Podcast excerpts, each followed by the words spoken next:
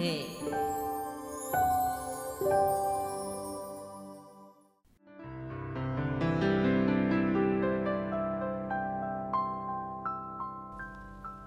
Tôi cứ nấn ná mãi, chưa viết được chuyện sinh hoạt đời thường, những năm tháng chiến đấu bảo vệ cầu Hàm Rồng. Tất nhiên so với các chiến sĩ quân giải phóng miền Nam thì chuyện gian khổ của tôi không thấm vào đâu. Quân giải phóng tiêu chuẩn ăn giảm xuống mức chỉ một hai lạng một ngày, có khi đứt bữa, có nghĩa là nhịn đói. Nhịn đói mà vẫn chiến đấu. Ở miền Bắc, Hàm Rồng Thanh Hóa, những năm một nghìn chín trăm sáu mươi lăm đến năm một nghìn chín trăm bảy mươi ba, lúc ký hiệp định Paris ngừng ném bom trên miền Bắc cũng kham khổ lắm.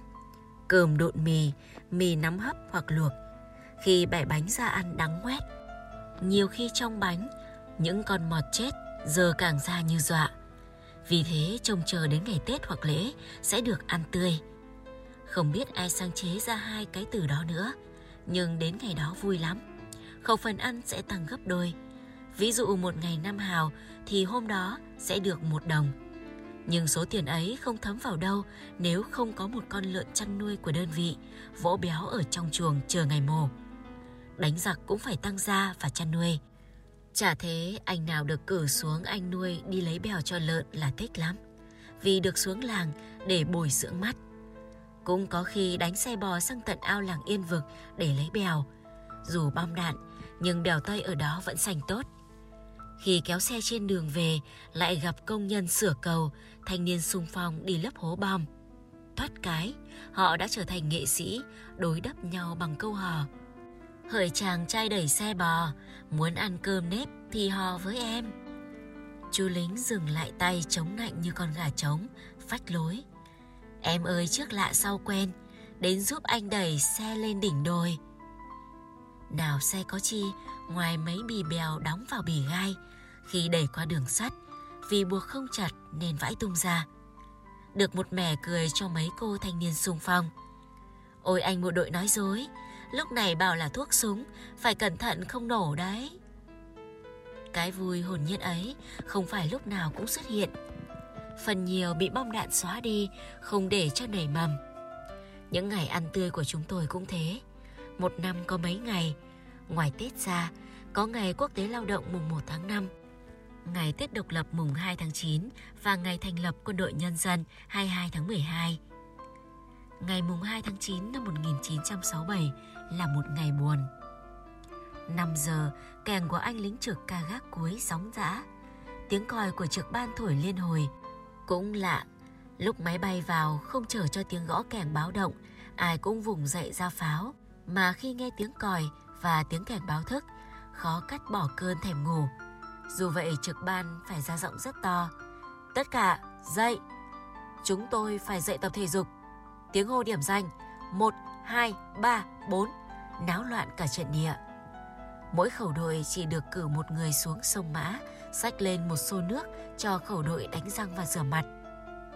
Chiến đấu lâu dài nên mỗi tiểu đội có thêm chiếc thùng phi để đựng nước. Sau đó là mười lăm phút làm công tác chuẩn bị trước. Cán bộ nhắc nhở, làm công tác chuẩn bị trước tốt là đánh thắng địch năm mươi phần trăm. Rồi ăn sáng. Ăn sáng trước đây mỗi người một bát cơm. Có nước dưới là nước mắm pha loãng, có tráng một thoáng mỡ cho trơn miệng. Nhưng được ăn cơm dù với muối cũng ngon. Sau này chuyển ăn sáng thành bữa chính, sợ đánh nhau sẽ nhịn đói cả ngày. Hôm nay chúng tôi sẽ có một buổi ăn tươi ra trò. Ngoài tài xoay sở của quản lý, còn thịt một con lợn ngót tạ. Tôi đã nói chúng tôi vẫn thay nhau đi lấy bèo để nuôi lợn. Mỗi trung đội cử một lính xuống phụ giúp anh nuôi pha chế món ăn. Thật buồn cười, không ai nói ra nhưng rất sợ cử những tên to béo xuống. Vì sợ nó ăn nhiều, nhưng nuôi quân lại thích những cậu khỏe để mà sai. Nhưng niềm vui này không còn trong tâm trạng nữa rồi. Trời mới thẳng sáng mà đã nắng. Ở gần biển nên được mặt trời rọi những tia sáng lên những ngọn đồi úa vàng. Tiếng kèn đã thôi thúc cả Hàm Rồng vào trận. Tiếng hô, radar, mở máy sục sạo mục tiêu. Máy chỉ huy, quan sát phương vị A đến phương vị X. Khẩu lệnh cho pháo rõng rạc. Quan sát hướng ba mươi tư, là hướng biển Sầm Sơn, pháo quay rào rào. bảy giờ không năm, xuất hiện mười máy bay A sáu A, hai máy bay ép tám từ hướng Đông Nam bay lên Tây Nam, bay về hướng Tây Bắc, oanh tạc thị xã Thanh Hóa. Có hai chiếc tách ra đánh trận địa đại đội năm ở Đồng Giá, Lò Lợn, xã Hoàng Long, huyện Hoàng Hóa. Radar nhìn vòng ở Quảng Xương đã kịp thời phát hiện mục tiêu. Đài quan sát của ta cũng phát hiện kịp thời chuyển cấp báo động. Các đại đội đã bắn chi viện cho lực lượng bảo vệ thị xã Thanh Hóa. Bốn đại đội pháo một trăm ly gồm các đại đội một hai, đại đội mười ba, đại đội mười bốn. Pháo năm mươi bảy ly có các đại đội bốn và năm. Pháo ba mươi bảy ly đại đội bảy tiểu đoàn ba. Một máy bay A bốn D bị bắn rơi cách biển Sầm Sơn mười lăm ki lô mét. Đại đội hai, pháo một trăm, chuyển cấp chậm nên không bắn kịp. Đại đội ba, vận dụng phương án máy móc trận địa còn ồn ào. mười một giờ bốn mươi lăm phút, hai máy bay A bốn D bay vào trinh sát hỏa lực. mười lăm giờ hai mươi tám phút, một ép tám u và một A bốn D bay từ Biển Đông lên Đông Bắc, bay vòng về Tây Nam. Lần thứ ba thăm dò hỏa lực của ta. Các đại đội pháo một trăm ly đã nổ súng, gồm đại đội một, đại đội hai, đại đội mười ba và mười bốn. Bắn bằng phần tử máy chỉ huy, pháo năm mươi bảy ly có đại đội năm và sáu. Thế là ăn tươi ngày Tết độc lập đã bị phá đám. Cơm nước, lòng lợn, chả giò, mặc dù được đậy bằng bạt, nhưng bị bụi chui vào đầy sạn, không ai dám ăn nổi. Nhìn đồng đội đem gom cơm để đưa về chăn nuôi lợn mà ai cũng buồn thiêu. Nhưng các pháo thủ trận địa vẫn thông, rửa nòng pháo. Đó là công việc khó nhọc của họ. Sau mỗi một trận đánh, họ chuẩn bị cho trận chiến đấu mới. Ngày ba tháng chín năm một nghìn chín trăm sáu mươi bảy, chúng tôi trút bỏ buồn bực như không xảy ra chuyện gì nghiêm trọng, dậy tập thể dục và làm công tác chuẩn bị chiến đấu. Anh nuôi chắc thương tình hôm qua pháo thủ vất vả, bị địch phá mất ngày Tết độc lập, nên chuẩn bị cơm và thức ăn cũng nhỉnh hơn ngày thường. Tiếng trực ban gọi, mỗi khẩu đội cử người xuống lấy cơm. Vì trận địa ở trên đồi mà chia cơm ở dưới dốc nên phải đưa chậu đĩa xuống lấy. Nếu không nhanh, báo động là không kịp đưa cơm lên trận địa. Các khẩu đội, ăn cơm khẩn trương kẻo địch vào. Tiếng nhắc nhở của chỉ huy. Ăn chưa hết bát, tiếng kèn báo động như làn sóng âm thanh lan khắp trận địa và làng quê Hàm Rồng. Về vị trí xong, tiếng hô như sấm vang dậy khắp các trận địa. Những chậu cơm lại được đưa xuống gầm pháo, che đậy bằng bạt. Trời hôm nay nắng khô, mắt nhìn không bị chói, bắt được mục tiêu từ xa đây. bảy giờ năm mươi phút, địch xuất hiện từ Biển Đông, gồm hai mươi A bốn, hai F bốn, bốn F tám, bốn A sáu A. Có chiếc máy bay A ba D khổng lồ báo hiệu sẽ đánh lớn. Chúng không về căn cứ mà tiếp dầu trên không. Ở hướng Đông Bắc, gồm mười hai A bốn D, hai F bốn vào công kích, cho hai A bốn bay nghi binh. Cùng lúc vào đánh cầu và các trận địa bờ Bắc Hàm Rồng. Ở hướng ba mươi hai Tây Nam, gồm bốn A sáu, bốn F tám, sáu A bốn tập trung tốp lớn đánh vào cầu và dùng năm mươi phần trăm đánh vào trận địa bờ Nam Hàm Rồng. Ta sẵn sàng chiến đấu, chỉ huy sở trung đoàn đã giao nhiệm vụ cho từng đơn vị. Bốn đại đội pháo một trăm ly, đại đội mười bốn bắn bằng phần tử radar để phá tốp của địch từ cự ly xa. Đại đội mười ba bắn bằng phần tử máy chỉ huy, còn hai đại đội một và hai bắn trực tiếp bằng tay quay. Pháo năm mươi bảy ly có năm đại đội và ba mươi bảy ly có hai đại đội được bố trí ở hai bờ Nam Bắc Hàm Rồng. Đợt thứ hai địch vào đánh phá Hàm Rồng lúc mười một giờ hai mươi lăm phút. mười tám chiếc gồm bốn F bốn, mười hai A bốn, hai F tám từ hướng ba mươi tư bay lên mười bốn, vòng về hướng số một sang mười hai, hướng đông bay lên Bắc, bay sang Tây Bắc, vào công kích cầu và trận địa. Chúng lấy mốc cao điểm một ba bốn, nay đặt trạm phát sóng của Đài Phát thanh và Truyền hình Thanh Hóa. Ở một độ cao hơn, bổ nhào sâu, thao tác mà chuẩn xác sẽ có khả năng dứt điểm tốt mục tiêu. Radar nhìn vòng Quảng Xương và đài quan sát của ta bắt được mục tiêu, phát hiện sớm nên không bị bất ngờ. Tiến hành bắn có một đại đội pháo một trăm ly và năm đại pháo năm mươi bảy ly và một đại đội ba mươi bảy ly. Trận thứ ba, mười lăm giờ bốn mươi phút, địch trao ba mươi lăm chiếc, gồm mười hai A bốn, bốn F bốn, xuất hiện từ hướng ba mươi tư, hướng Đông, vòng lên số bốn, tức Đông Bắc, rồi về hướng Tây Bắc, thay nhau vào công kích, vào cầu và trận địa. Nhận được tin từ đài quan sát, nên ta bắt và theo dõi được mục tiêu. Có năm đại đội năm mươi bảy ly, ba đại đội ba mươi bảy ly và mười hai phẩy bảy ly đã nổ súng. Ngày ba tháng chín năm một nghìn chín trăm sáu mươi bảy, Địch huy động tám mươi lăm lần chiếc, đánh ba đợt, dùng năm mươi phần trăm để đánh cầu và năm mươi phần trăm máy bay đánh trận địa, chủ yếu đánh trận địa bằng bom bi và bom phi răng. Ta bắn rơi ba máy bay, nhưng đây là trận bị tổn thất nặng nhất ở Hàm Rồng. Ở đại đội bốn, hôm nay công việc vẫn như mọi ngày, dạy tập thể dục và làm công tác chuẩn bị chiến đấu. Ăn vội vàng cơm sáng, kèn báo động chạy ra vị trí chiến đấu. Một ngày căng thẳng, không được ăn tươi như mong đợi mà địch quần đảo, báo động cả đêm, dường như không giấc ngủ yên. Hôm nay một số cán bộ đi họp và tập huấn trên trung đoàn nên thiếu cán bộ chỉ huy. Vì vậy, trung đội trưởng trung đội một Dương Đình Long lên thay đại đội phó Vy Viết Lần, Lê Quý Thái, khẩu đội trưởng khẩu đội hai lên thay trung đội. Ở trung đội một, thợ pháo, chúng tôi vẫn gọi là pháo công, Nguyễn Văn Đảng thay khẩu đội trưởng khẩu đội hai, quân khí Hoàng Viết Tùng cũng vào làm pháo thủ.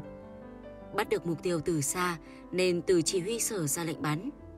Dương Đình Long ở giữa trận địa hô bắn, đồng loạt tiếng hô bắn vang lên, tất cả chỉ còn trong tiếng nổ của pháo và bom tung xuống.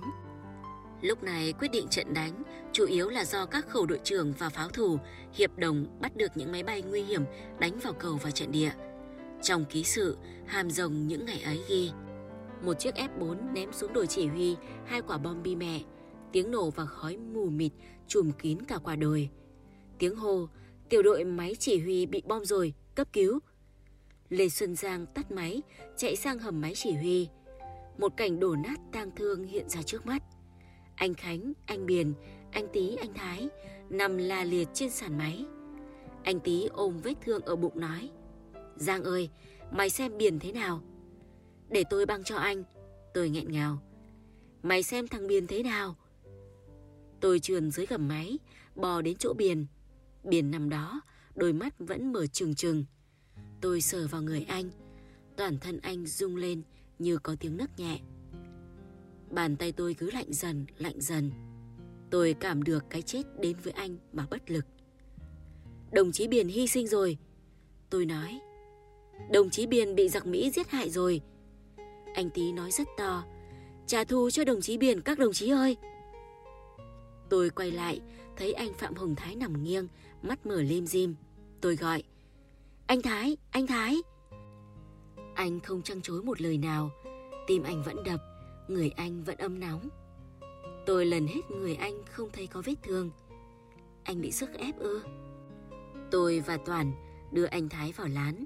Anh nằm thanh thản, miệng hơi hé mở. Rồi anh bỗng mở mắt nhìn tôi, một cái nhìn sáng rực lên. Tôi lay gọi nghẹn ngào: Anh Thái, anh Thái, Giang đây mà. Anh Thái lịm dần trên tay tôi.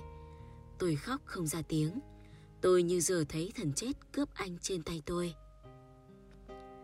Ở trận địa pháo, bom phi răng và bom bi trùm lên. Tưởng là không ai có thể sống sót. Khẩu đội bốn Nguyễn Đắc Trung giơ cao lá cờ, lấm tấm những viên bi xé rách. Anh đứng dựa vào bờ công sự, miệng vẫn mở, tưởng chừng như đang hô, như bức tượng tạc trên nền trời. Nguyễn Bá Chữ, pháo thủ số một, tay nắm tay quay, chân dậm cò pháo, nhưng đầu lại bay đi đâu mất. Nguyễn Văn Hiếu, số ba, đứng tựa vào tay quay. Nguyễn Văn Đề gục chân máng nạp đạn, tay vẫn nắm tì vào băng đạn. Nguyễn Văn Châu, chắc thủ đo xa, vào thay tôi vì thiếu pháo thủ số bốn. Mảnh bom bi bắn vào chân và mặt, tay nắm chặt mô hình máy bay. Lê Huy Hợp rời số hai, một tay nắm lấy tay bị thương, tiếng khàn đục: Báo cáo, khẩu đội bốn đã hy sinh. Lúc tôi và Lê Xuân Giang vào băng bó để anh đi viện, anh nói với chúng tôi: Đừng nói cho nhà biết mình bị thương nhé. Anh cùng quê với chúng tôi. Ở khẩu đội hai, thợ pháo Nguyễn Văn Đảng thay thế khẩu đội trưởng Lê Quý Thái. Anh đang trên đường đi phép về Phú Thọ. Nghe nói địch đánh phá Hàm Rồng, mau chóng trở về trận địa. Bom bi nổ ba quả ngay trong hầm pháo, Đảng hy sinh tại chỗ. Lê Xuân Thanh và Hà Minh Chiếm cũng bị thương vào chân. Chiếm van nài Thanh bế anh lên mâm pháo để tiếp tục chiến đấu. Ở khẩu đội một, một quả rơi vào mâm pháo, khẩu đội trưởng Bùi Văn Kíp hy sinh. Lúc kiểm tra quân tư trang để gửi về gia đình, phát hiện ra trong ba lô có chẻ thuốc lá. Anh phải tiết kiệm từng đồng phụ cấp để mua chẻ thuốc. Anh mồ côi cha mẹ, nhà nghèo nên phải tự lo. Dự định xin phép về cưới vợ, nhưng chưa kịp. Hoàng Viết Tùng bị thương, cáng về gốc đa làng Đông Sơn. Biết không sống nổi, anh nhờ đồng đội nộp đảng phí cho mình và nhờ các cô dân quân cầm chìa khóa mở hòm rẻ lau pháo phát cho đơn vị. Khẩu đội năm cũng bị một quả bom bi rơi vào công sự.